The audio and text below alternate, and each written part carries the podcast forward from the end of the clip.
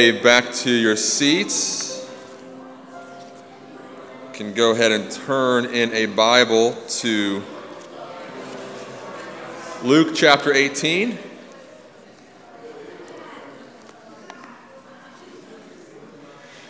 Again, as you're making your way back to your seat, we'll be looking again this morning in Luke's gospel as we continue moving forward in the latter half of his gospel, and we are looking this morning again in the 18th chapter, where we've been now for a few weeks.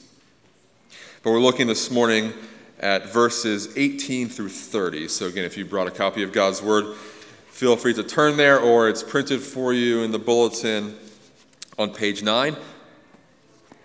But again, Luke 18, we'll begin reading in verse 18 and go through verse 30.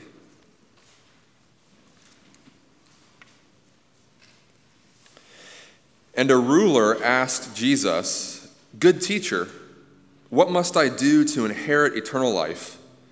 And Jesus said to him, Why do you call me good? No one is good except God alone. You know the commandments do not commit adultery, do not murder, do not steal, do not bear false witness, honor your father and mother.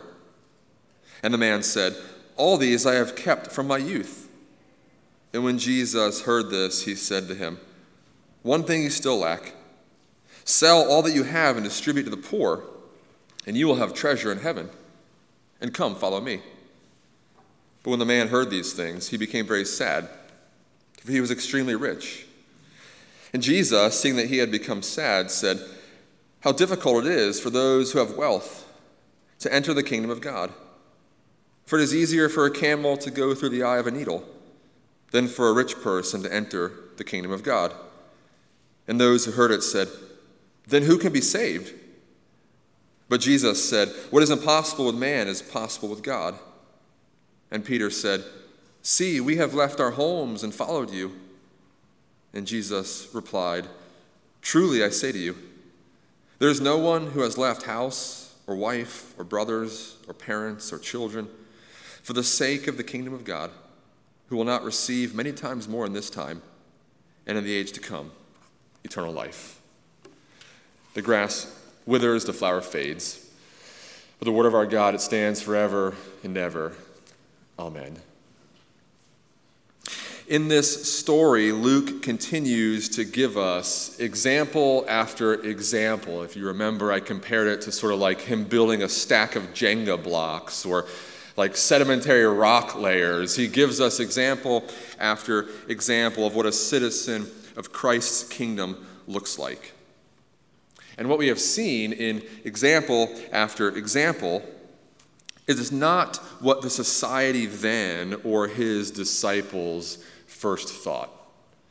Again, as they were putting together a, a target audience profile or a profile of the, the kingdom of God, it is not who they would have thought at first glance.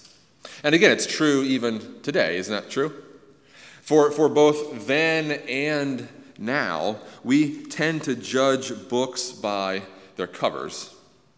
We draw assumptions and conclusions based on externals and more often than not, the externals that we use to, to gauge the worth of somebody or to, to gauge their merit, those externals are typically material. The clothes that we wear and the latest brands or fashions, the cars that we drive, the houses we live in, the positions that we hold in society, the influence or the power that we wield. Again, these external or material metrics. But again, when this is the metric that is employed, what we tend then to conclude is that the kingdom of Christ also then belongs to what the kingdoms of this world belong to, or, or who, they, who they belong to. The healthy, the wealthy, the wise, the bold, and the beautiful against celebrities and influencers, power brokers. The times may have changed, the, the historical context is certainly different. How we would define even something like a celebrity or, or a power broker is certainly different then than it is today. But the principle remains that we judge books by their covers. We, we again measure by these externals. Well, here, on the heels of last week, Jesus holding up helpless children, helpless, you know, nothing in my hand I bring, as we just sung a minute ago in Rock of Ages. Here, on the heels of him bringing up the example last week of, of helpless children as an example of his kingdom, and after before that, heralding the helpless widow and not the power broking judge, or lauding the repentant tax collector, and again, not the self righteous Pharisee, Jesus now again comes face to face with somebody who, by society's standards, is a winner. Is a winner of the, of the greatest degree, but only here to show us in his interaction, yet again, that when it comes to the metrics of the gospel, when it comes to the economics, if I can use that word, of the gospel, the real winning is in the losing. And we see that here as the story unfolds. It says, A ruler asked Jesus, Good teacher, what must I do to inherit eternal life? You see, in contrast to the widow earlier in this chapter who had lost everything, who had nothing material to her name and was at a place of great disadvantage, this man is a ruler. He is a, a landowner, he is a, a boss. If anybody watches The Office with Michael Scott, he used to love being a boss and had the world's greatest boss coffee mug and has a whole episode about the greatness of the boss, not Bruce Springsteen, okay, but the, to be a boss, okay? Or if anybody watches the show The Middle, it used to be on, I think, CBS years ago, The Middle. It still has reruns, it's hilarious, okay? Uh, one of their children starts a company called Bossco, where everybody's a boss. Nobody has to actually work, you're just a boss. You're, everybody's a supervisor, okay? So this man is like that in, in a weird way. None of you got that example, that's okay, all right? But he's a boss, okay? He's a landowner. He is a ruler, a, man's of me, a man of means who lacks nothing. But unlike the tax collector, so now we're connecting all these stories here in the, in the chapters of Luke. Unlike the tax collector, who also was wealthy, who also was a man of great means. Well, he was hated, though, because the, the way he acquired his wealth was treacherous.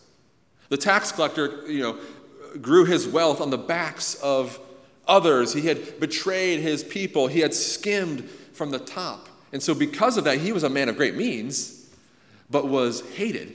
And so, had very little social capital, if you think of it that way. Well, here, this man is different.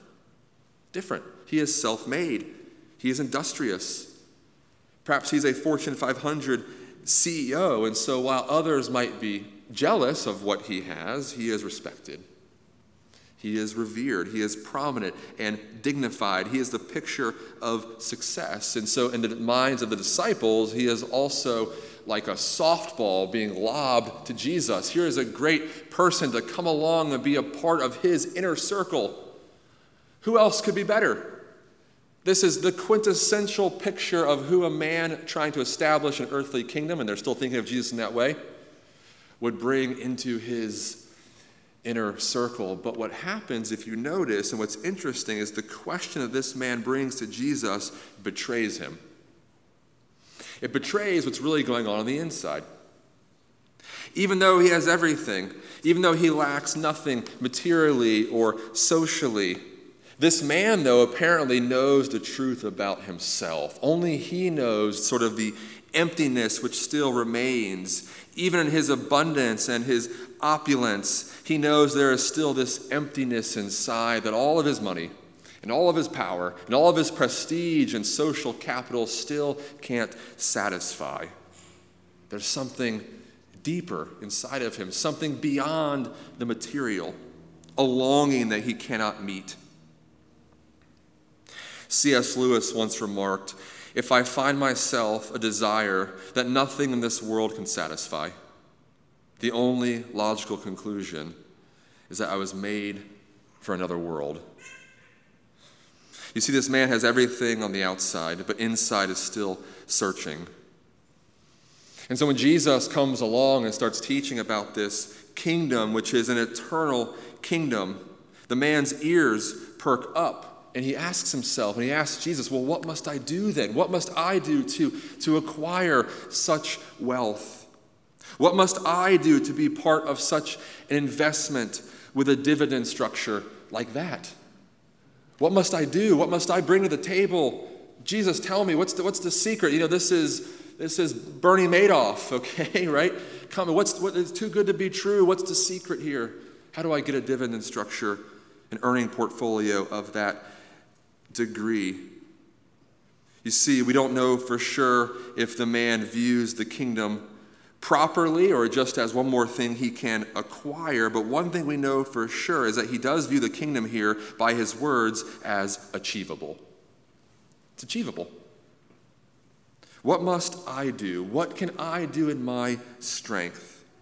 Others previously came to Jesus desperate and they came begging and they came on their knees. They came reaching out with that last sort of grasp of hope. Think about the woman who had the flow of blood for 12 years, who had spent everything on doctors, who had exhausted all of her wealth and still found no answers. She comes desperate and anonymous and desperately reaching, but not this man. He comes confident in his own ability to achieve what's necessary. Now, we shouldn't be too hard on him. Again, though he has everything, though he has every measure of wealth, he still remained a deep enough thinker. He still remained grounded enough, if you will, to be self aware and to recognize that there is more to this life than we, we can see, to know this deeper need. But he's still a bit off in terms of how this Jesus thing works how this gospel of his works. And so Jesus, if you notice, calls him out on it. He says, Why do you call me good? No one is good except God alone. You know the commandments do not commit adultery, do not murder, do not steal, do not bear false witness, honor your father and mother. You see, many commentators over the years trying to undermine the authority of, of, of Christ, have, have pointed this out as a proof text that Jesus himself didn't consider himself divine. Why do you call me good? Only, only, God is, only God is good. Only God alone is good. They use it as this proof text to sort of you know, point out that, look, Christ himself didn't, didn't consider himself divine, didn't consider himself God. He just thought of himself as, as a, a rabbi, a good rabbi. We, we've made more of him than he ever intended, but that is a, a terrible misreading. A terrible misreading. It's actually the exact opposite. If you, if you pause to, to see this and hear this, this is a rhetorical genius on the part of Jesus. Rhetorical genius that immediately diagnoses the man's problem. By asking this rhetorical question, he immediately diagnoses in an instant what this man's problem is. Uh, a few weeks ago, as you, or maybe even a month or so ago now, as you know, my daughter uh, had shingles, and we were shingles. She's she's ten. You know, you don't get shingles when you're when you're ten, and so we call. It was the weekend, of course, always in the weekend. You know, um, so we called Teladoc, and the man immediately said, "No, it sounds like shingles, looks like shingles, all the all the things we described. It, it's shingles." We're like, "Can't be shingles," you know. And this is Teladoc. Maybe like my Maybe my computer lens was smudged and he couldn't see it closely. You know, I'm holding the laptop up to my daughter's face and uh, he couldn't possibly see it. So we went to the urgent care down the road. Shingles. What do these people know? urgent care. So we went to our regular physician, like that, shingles. We even went across the street to our neighbor who's a doctor, okay? Knocked on his door, very kind, came out. Do you mind taking a look at our daughter? And sorry, it's the weekend. He's a very nice man. Shingles. Okay? Why? Because they're experts. They're experts in their field and they can immediately diagnose the problem. My son Wyatt used to uh, take hitting lessons for, for, during baseball season with a guy who was a very experienced coach.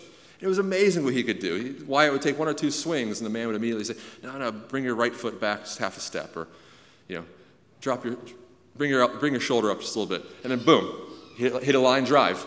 And I'd look for hours and couldn't figure it out, right? Well, again, because professionals can diagnose it Immediately, experts can diagnose it immediately. And so it is here with Jesus. The rich young ruler calling Jesus good is a calculation that this man has made using the same calculus he uses in his own life and for what we would assume he uses, let's say, in, in business deals. It's the same calculus that he has used to conclude that he is good, that he is a good commandment keeping man, so good that he will obviously be able to field whatever requirement is put before him in order now to also gain access to the kingdom that Jesus talks about. And so, when asked again about the requirements of his kingdom, he uses the same calculus, if you will, to call Jesus good. Certainly, if he's good, then Jesus is, is also good. He's a rabbi, he's a professional religious man, somebody who knows the law front to back, somebody who speaks about these things for a living, who is steeped in all the elements of the law. He is the, the quintessential picture of good. And so, while this is flattering to Jesus, it's not lip service. And while we cannot fault the man for thinking this way, Jesus, if you notice, points out that it's wrong because it's a definition of goodness based on comparison. And we've seen this now over and over again in the stories of Luke. This man, this rich ruler, has concluded that he is good, that he is better than his neighbor because he does blank. Or he is better than his coworker because he doesn't do blank. We are not as bad as our brother because we do X, Y, and Z, and we're not as bad as our brother because we don't do X, Y, and Z. You see, this is another example writ large of the Pharisee when next to the tax collector thanks God that he is not like other men. Because he's comparing himself. But Jesus here points out this is wrong thinking because it actually sells goodness short. It cheapens goodness. It takes the law and it boils it down into something that we can actually earn or achieve or accomplish on our own instead of the law of God being the hammer which smashes our self righteousness. You see, it's a bargain bin, discounted view of goodness. And in that way, it cheapens grace. You see, when we have what's called an elevated anthropology, when we think a lot of ourselves, anthropology, the study of man, right? When we have an elevated view of mankind and what we can do and what we can achieve, and then we have a low view of soteriology, of salvation. When we think very highly of ourselves, and the law is something that we can definitely pull off on our own if just given enough you know, elbow grease and, and spiritual pep talks, then we think much of ourselves. We don't think really that bad. Again, especially in comparison to somebody else, but then we have a very small view of God's salvation. But you see, when we're desperate, and we cast ourselves wholly upon His grace, and we see this bigger view of His salvation. You see, Jesus says, Why do you call me good? No one is good except God alone. In calling me good, do you know what that really means? Are you ready to confess me as God and Lord and Savior? Because if so, that's great, for that's who I am, Christ is saying. But I know you're not ready to confess that or say that because you still don't think you're bad enough to need a God who saves you. You're looking for somebody to advise you. He's looking for somebody to advise him on his spiritual investments, just like it's an earthly investment. And how does Christ know that? And how can we also see it here? Look at the dialogue. What does Christ say? You know the commandments. Do not commit adultery. Do not murder. Do not steal. Do not bear false witness. Honor your father and mother. And then what does the man say in reply? All these I have kept from my youth. This man is a ruler, but in that moment, he is the emperor with no clothes. He's the emperor with no clothes. You know the commandments, Christ says. And after hearing the list that he rattles off, the man should have said, Woe is me. I am undone. I need to file spiritual chapter 11. I'm undone. But instead, what does the man say? Child's play, Jesus. Those are the requirements? Child's play. Elementary, my dear Watson. I've kept all of those from my youth. If that's the kingdom ticket, Jesus put me down for 10. Because if you go through all the commandments, I'm doing pretty well. I'm doing pretty well. You see, far from seeing himself as bankrupt, he sees himself as spiritually wealthy. And the ruler here, again, employs the same logic the Pharisee had done earlier in his prayer, thanking God. He's not like other men, and thanking God for this exceptional picture of virtue that he believes himself to be, again, because when examining his own life, he's just looking at the cover. And if judging by the cover, again, he's an all star. He already has material wealth and social prowess, and even, again, when spiritually speaking, he's probably not in outright violation of those commandments, just like the Pharisee wasn't. But that's where both men and even those of us today fail to really hear the, the crux of Christ's teaching as he offered it in the Sermon on the Mount. You see, far from this man keeping these commandments from day one of his childhood, there wasn't a single day of his life where he kept a single one with all of his heart and with all of his soul and with all of his mind. But his failure to see that is then where he gets misguided. Again, think about this man. He could have attended every marriage seminar in his synagogue. He never forgot a single anniversary. But at some point in his life, he had looked at a woman lustfully, and so he had committed adultery in his heart.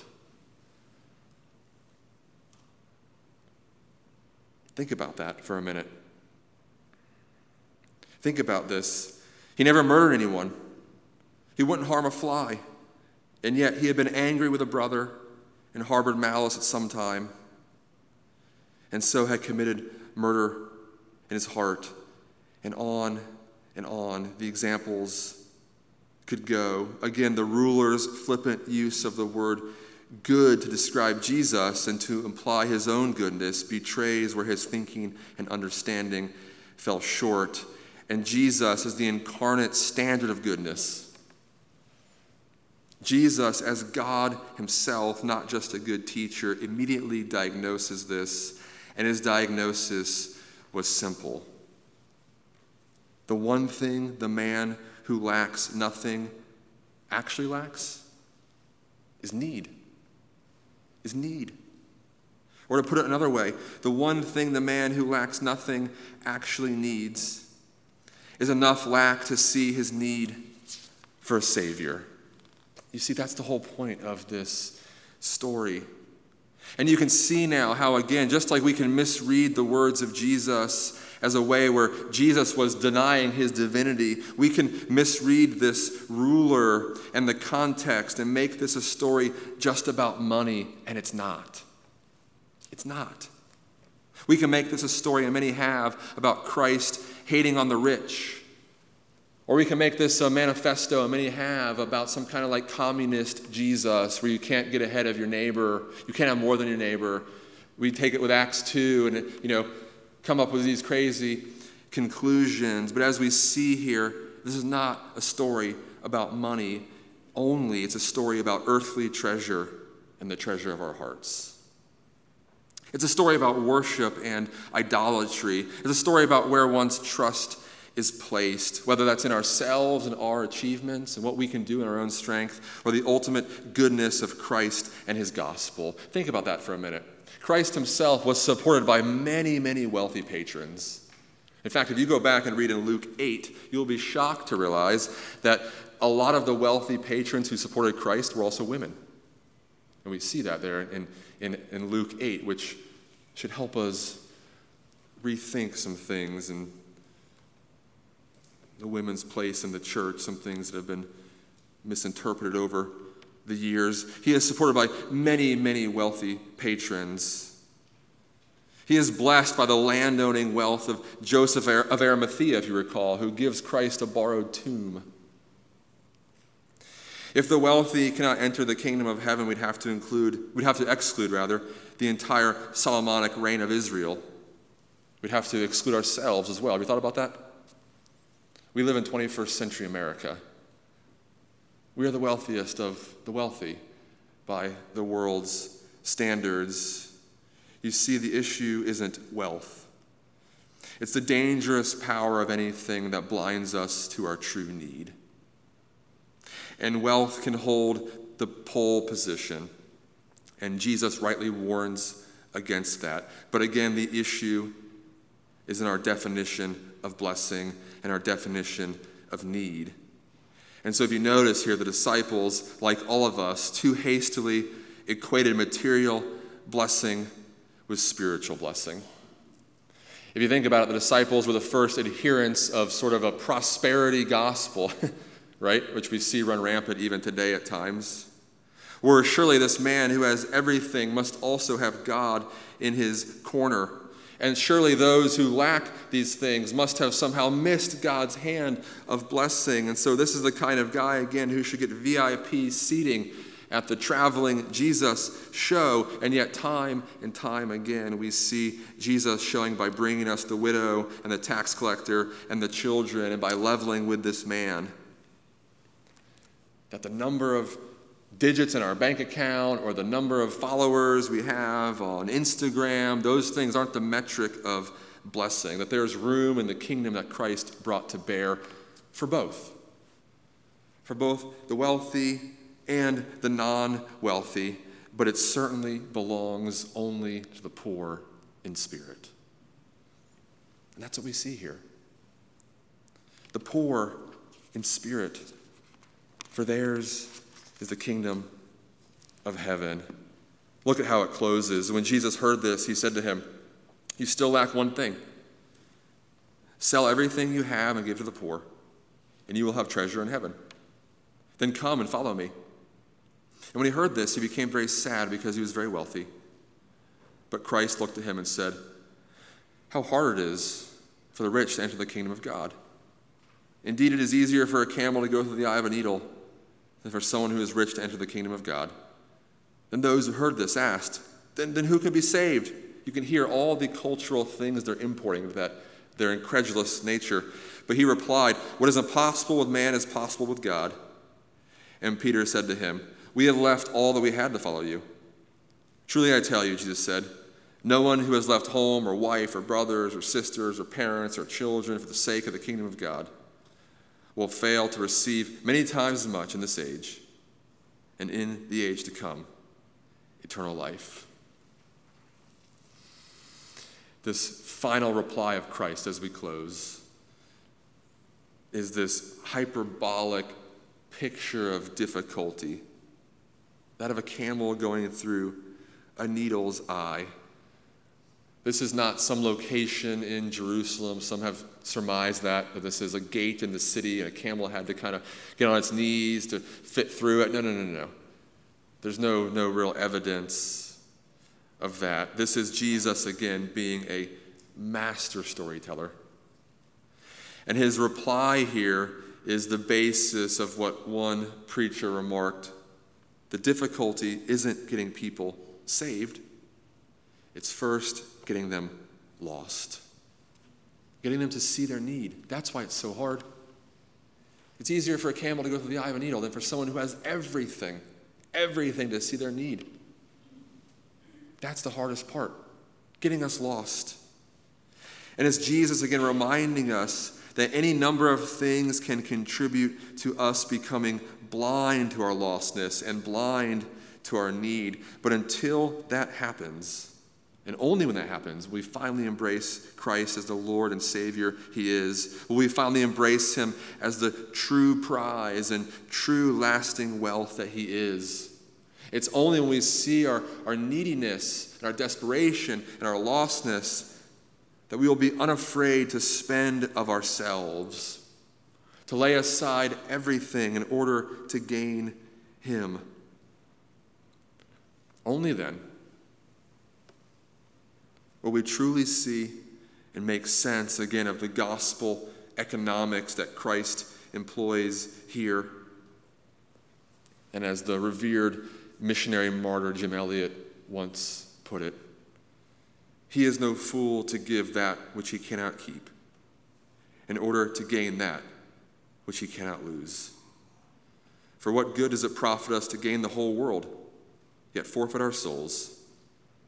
Or we're to seek first the kingdom of God and his righteousness, and all these things will be added unto us. Let's pray together.